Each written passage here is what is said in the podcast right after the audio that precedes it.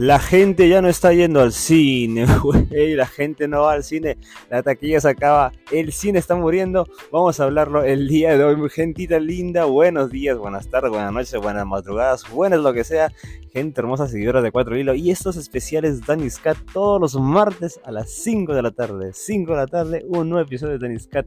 Gente, gracias por estar el día de acá. Hoy, hoy día vamos a hablar de la taquilla, la taquilla del cine. Ha sido un año, un año 2023, un año de transición, de cambio en muchas cosas que, y que han abierto a otras. Así que vamos a hablarlo eso el día de hoy, en este episodio. Ya pues hablando de lo que está pasando en el cine, que me encanta el cine y me encanta de que... No, no me encanta que la taquilla no esté funcionando, eso, eso no es tan bueno. Así que es, de eso vamos a hablar el día de hoy. Gente, no olvide que estamos en Facebook, en Instagram, síguenos, comparte, quiero crecer, quiero llegar a los 500 seguidores y vamos a crecer todas las semanas que hacemos gracias a ustedes, gente, gracias enormes a todos. Quiero mandar saludos, mandar saludos, saludos, saludos a mi amiga Isabel, a mi amigo Miguelito, a Cristian, a, mi, a mí mis compas que están escuchando este episodio. Gracias por estar ahí. Un saludo enorme, abrazo a ustedes, brothers, amigas, chicos. Gracias, gracias por estar ahí.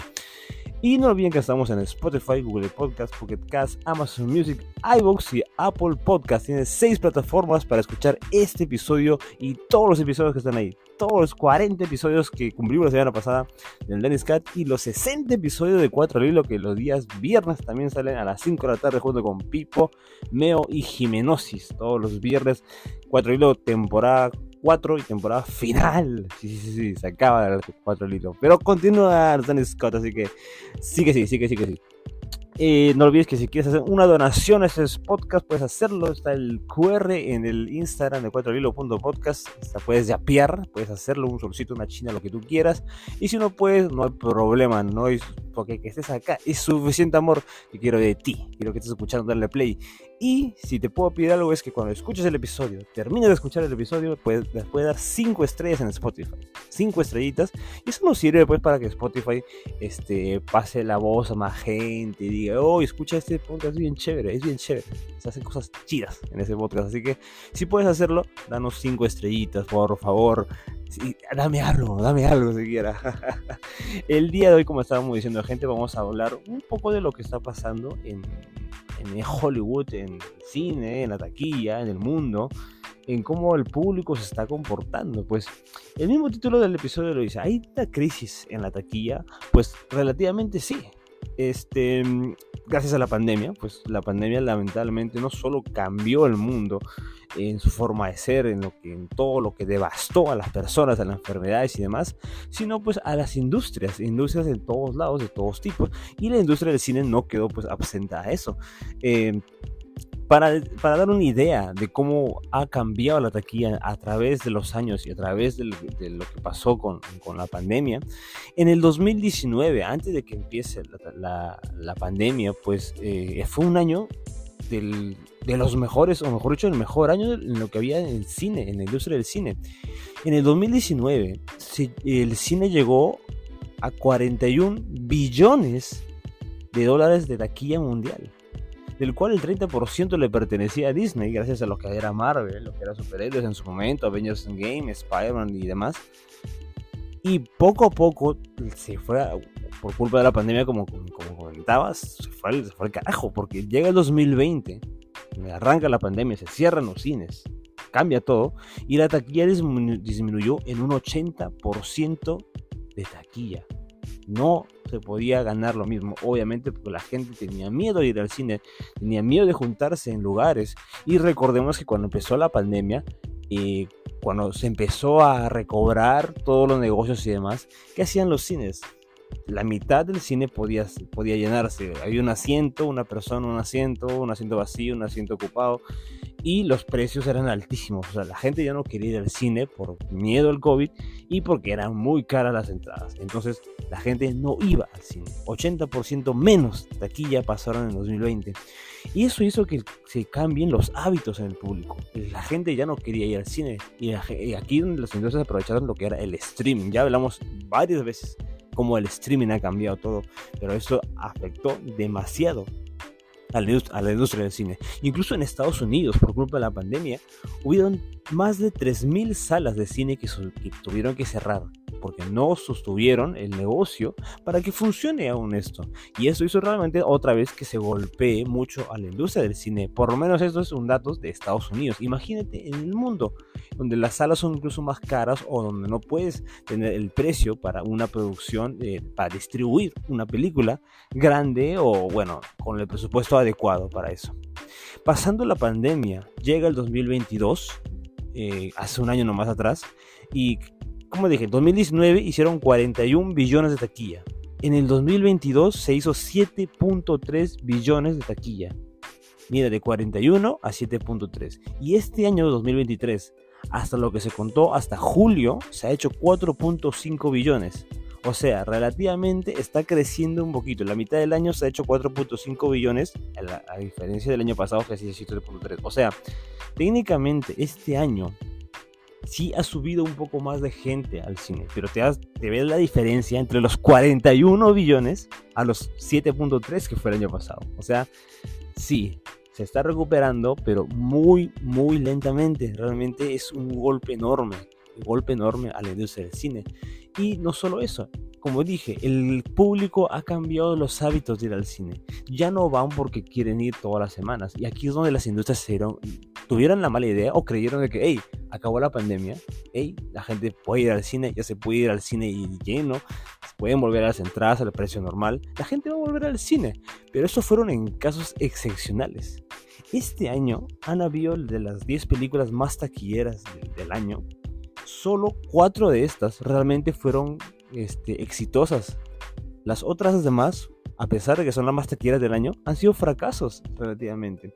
En esta lista tenemos pues desde John Wick 4, Ant-Man 3, Elemental, Misión Imposible, Sirenita, Spider-Man, Rápidos y Furiosos, Guardián de la Galaxia 3, Oppenheimer, eh, Barbie, Super Mario Bros.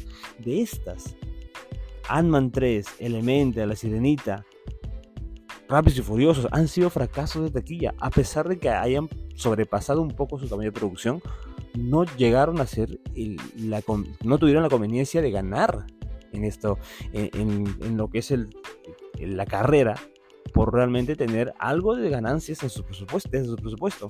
Vamos a comentar un poco de esto más, adelante. Pero a lo que yo voy es cómo ha cambiado los hábitos del público. Cuando empieza la pandemia, pues aparece el streaming. Y las industrias se dan cuenta de que antes pagaban por distribución a los cines un cine podía llevarse entre en, Estados, Unidos el 50% de la taquilla en sus primeras semanas. Y en las siguientes semanas disminuía este, este porcentaje. En otros países, incluso en Latinoamérica, no es el 50%, llega incluso en países hasta el 80%. O sea, realmente los cines ganan en la taquilla más, eh, más que en su propio eh, país este, americano, en Estados Unidos. Cuando los industrias se dan cuenta de que en el streaming no hay esto, la distribución es para su propia empresa como Disney. Disney lo hace en Disney Plus. Netflix, sus películas que salgan ahora que están haciendo para sí mismos. Prime Video también, HBO Max con Warner. Entonces no tienen que pagar a una distribuidora de cine. Veían que entonces el aprovechar este negocio en la industria les era beneficioso para ellos. Y como lo hemos hablado, las industrias solo quieren ganar y ganar y ganar y no piensan en lo demás. Entonces, arranca la pandemia, entonces ellos tratan de meterle el chip al público de que no tienes que ir al cine, puedes verlo en tu pantalla grande. Y eso es otra cosa también. El público es que está acostumbrado a ir al cine puedes tener tu propio cine en tu casa. Ya ahora con los televisores gigantes que tenemos, de 65, 70 pulgadas, en tu salita, en HD, con una buena bulla, tú sientes que estás en tu propio cine en tu casa. No es necesario irte al cine. Lo haces en tu casa eh, con tu comodidad, sentado con tu sofá, con tu canchita, con tu agüita, con tu café, y ya no es necesario. Entonces, realmente ese hábito cambió bastante. Las empresas lo aprovecharon en la pandemia, pero la pandemia acabó. La pandemia acabó y regresaron los cines hay una cantidad de ganancia que en los cines es diferente a los streamings porque puede ahondar mucho más si funciona muy bien. Y es que antes de la pandemia, por ejemplo, tocamos, tomamos el tema de Marvel. Marvel, cada película que sacaba llegaba a los mil millones, mil millones, mil millones. Algunos rozaban, pero era esa es su ganancia. Ahora, ninguna película de Marvel, incluso Guardián de la Galaxia 3, que es una de las más taquilleras del año, ha llegado a los 890, si no me equivoco, casi 900 millones de dólares. Ni siquiera pudieron llegar a los mil billones. Barbie es la única película en esta pandemia que ha pasado el, billón. Y bueno, Super Mario Bros. también, si no me equivoco. Pero son casos excepcionales. Entonces el público solo elige ir al cine para la realmente experiencia cinematográfica. Es razón por qué el Hammer, la película de Barbie y Oppenheimer fueron los sorpresas del año. Five Nights at Freddy, esta película de mierda, funcionó muy bien porque la fanaticada quería ver la gran adaptación del gran juego de su vida y verlo en el cine y disfrutarlo bien.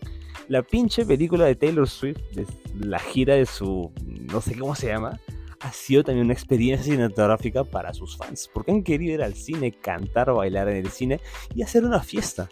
Entonces el público ya, nos, ya no piensa ir todos los fines de semana al cine, no piensa ir, ah, me voy el lunes o el martes o el miércoles o puedo ir dos veces al cine, no, el cine se está volviendo solo algo que debería realmente valer la pena. ¿Por qué Guardián de la Galaxia 3 funcionó? Eh, hablando de toda una lista de películas superhéroes que ya se nota que está en desgaste, está en decadencia y que la gente ya no quiere ir todas las semanas a ver alguna película de superhéroes. ¿Por qué Guardián de la Galaxia 3 sí funcionó? El boca en boca es algo que siempre he comentado en todos los podcasts hablando de casos de películas. Sale de Guardián la S3, la gente empieza a hablar que es el final de la trilogía, los guardianes eran muy populares, todo el mundo hablaba de que, uy, los animalitos, uy, hay una escena que te va a hacer llorar como loco, toda la gente salió llorando, el cine ha salido conmovida, emocionada, feliz, eh, se va a morir tal personaje, entonces el público realmente estaba, ahora bien, no voy a esperar a ver esto en Disney Plus. Voy a ir al cine con mis patas, con mis amigos, con mi flaca, con mi enamorado, con quien sea. Tengo que ver este cine, quiero ganármelo yo.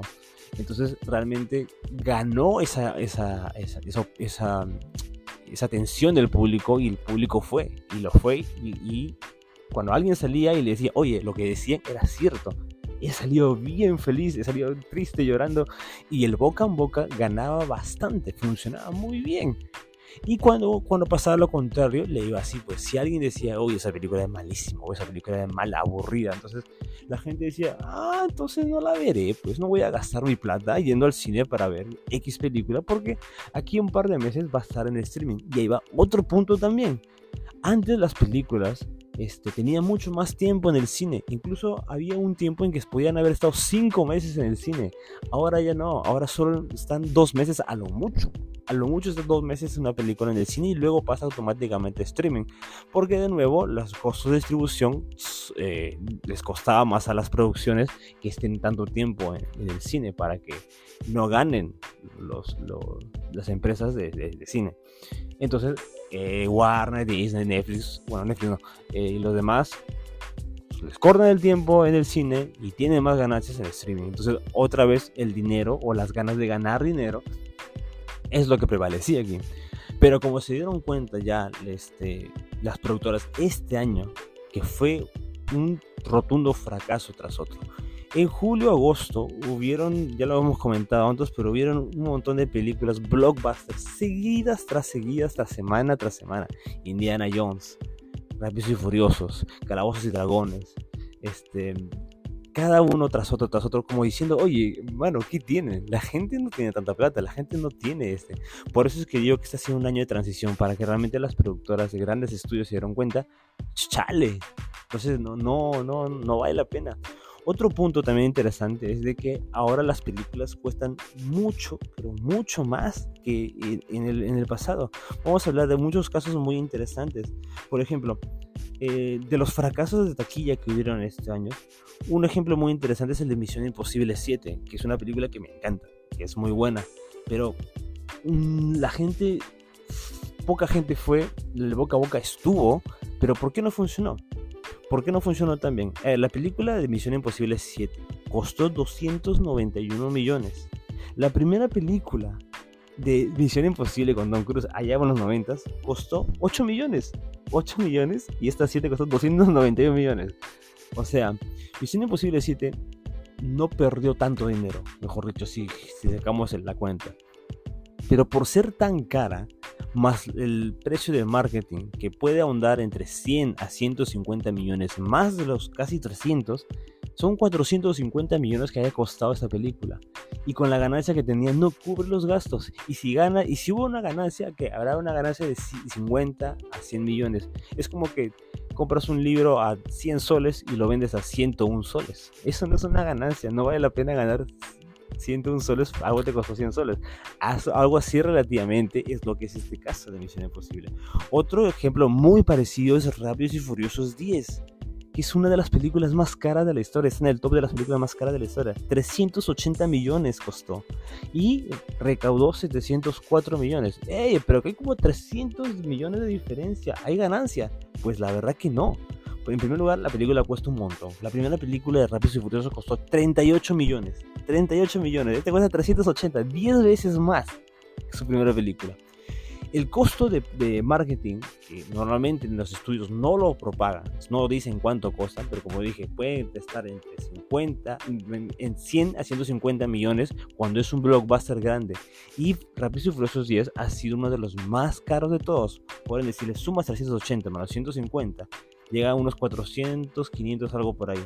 De 500 millones a los 700 más otros costos de distribución, no hay realmente una ganancia, no es realmente algo vital para que el estudio diga, chale.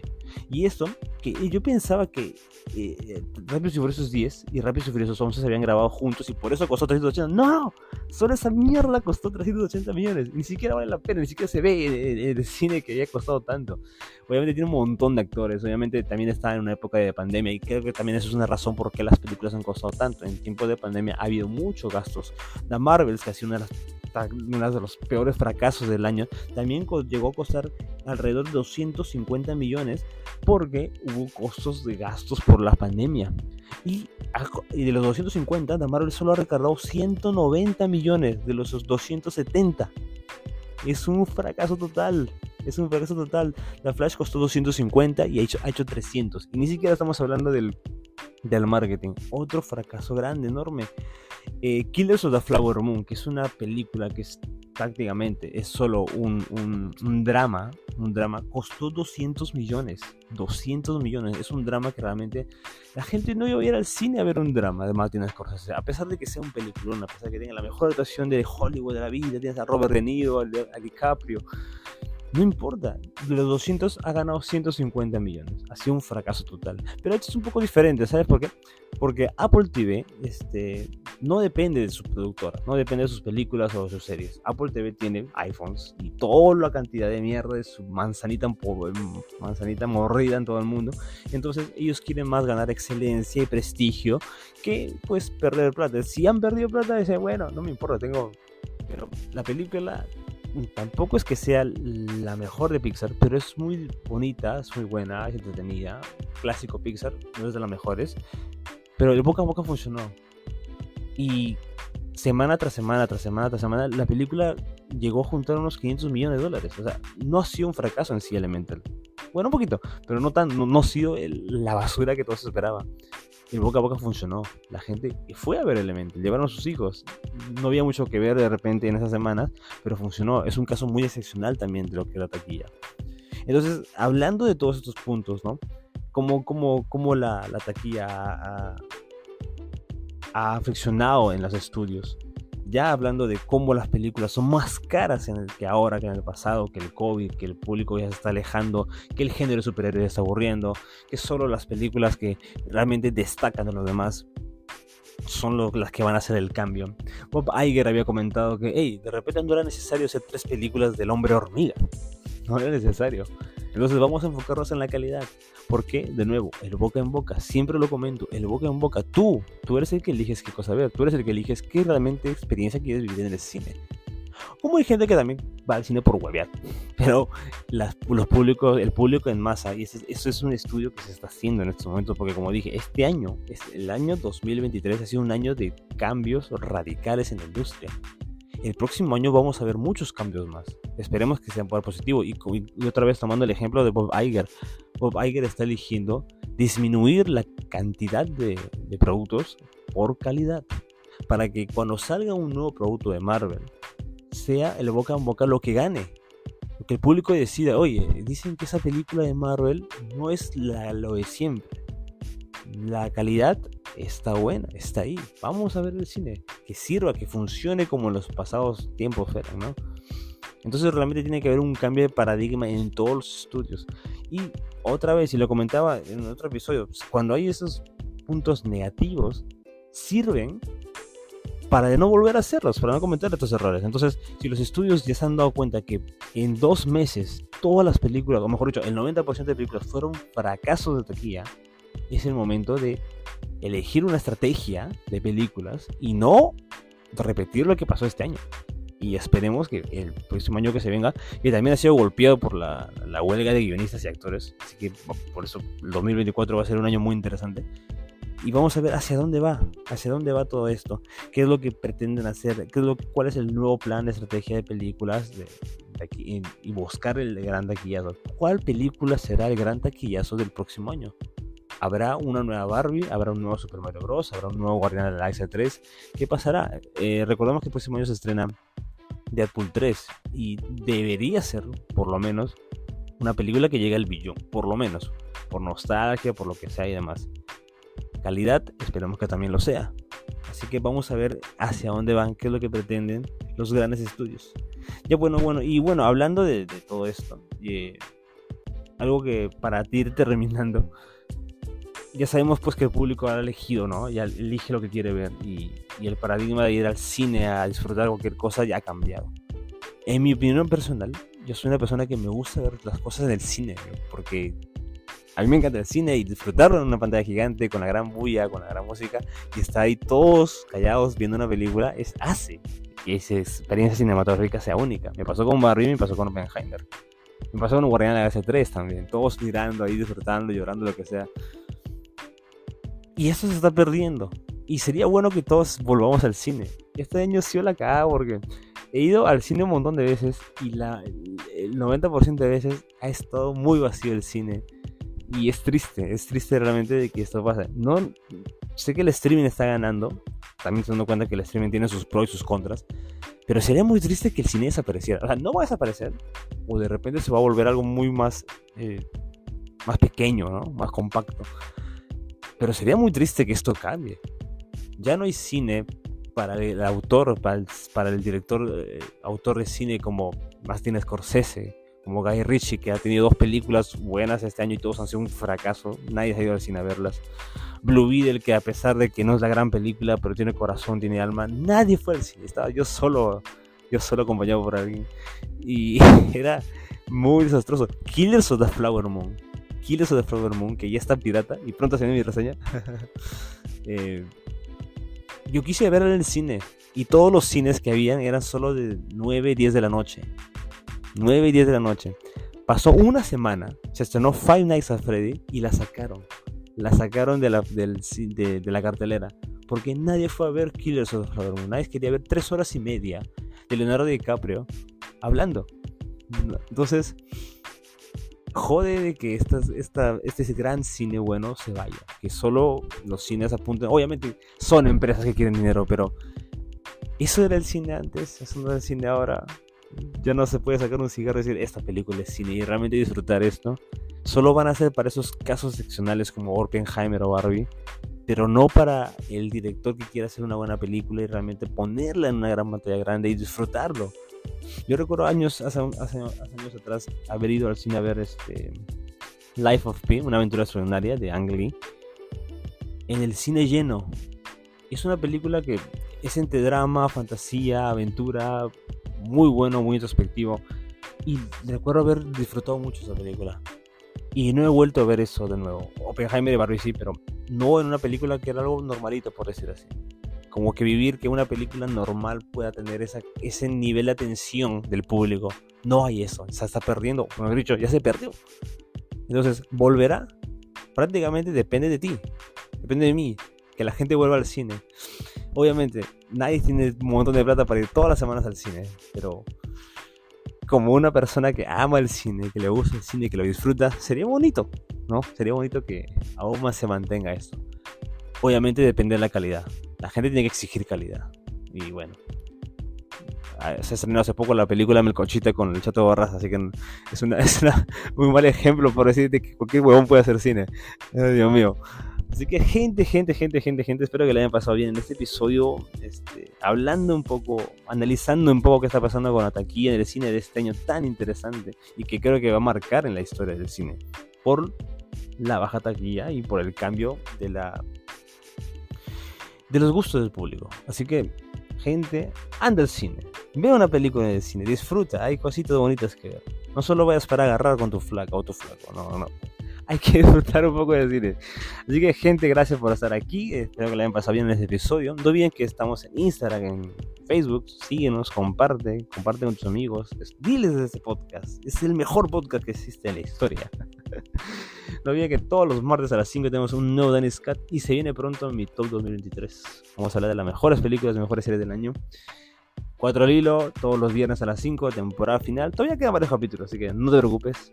Y estamos en Spotify, Google Podcast, Pocket Cast, iVoox, Amazon Music y Apple Podcast. Tiene 6, plataformas para escuchar este episodio. Y si quieres hacer alguna donación, pues está ahí el QR. El QR está ahí. Tienes libertad, a lo que quieras. Hacer una donación si quieres. Si no, no hay problema. No hay problema. Que estés aquí escuchando este lindo análisis es suficiente amor que quiero de ti. Comparte, dale 5 estrellitas al episodio. Gracias, gracias, gracias a todos ustedes. ¿Cómo nos vamos? ¿Cómo nos vamos? Voy a sacar un solcito para darle, para darle a DC porque nadie le da un solcito. ¡Ping! Hablamos, gente. Chao, cuídense, cuídense. Bye. Forzati, es el nuevo DT de Perú. Forzati.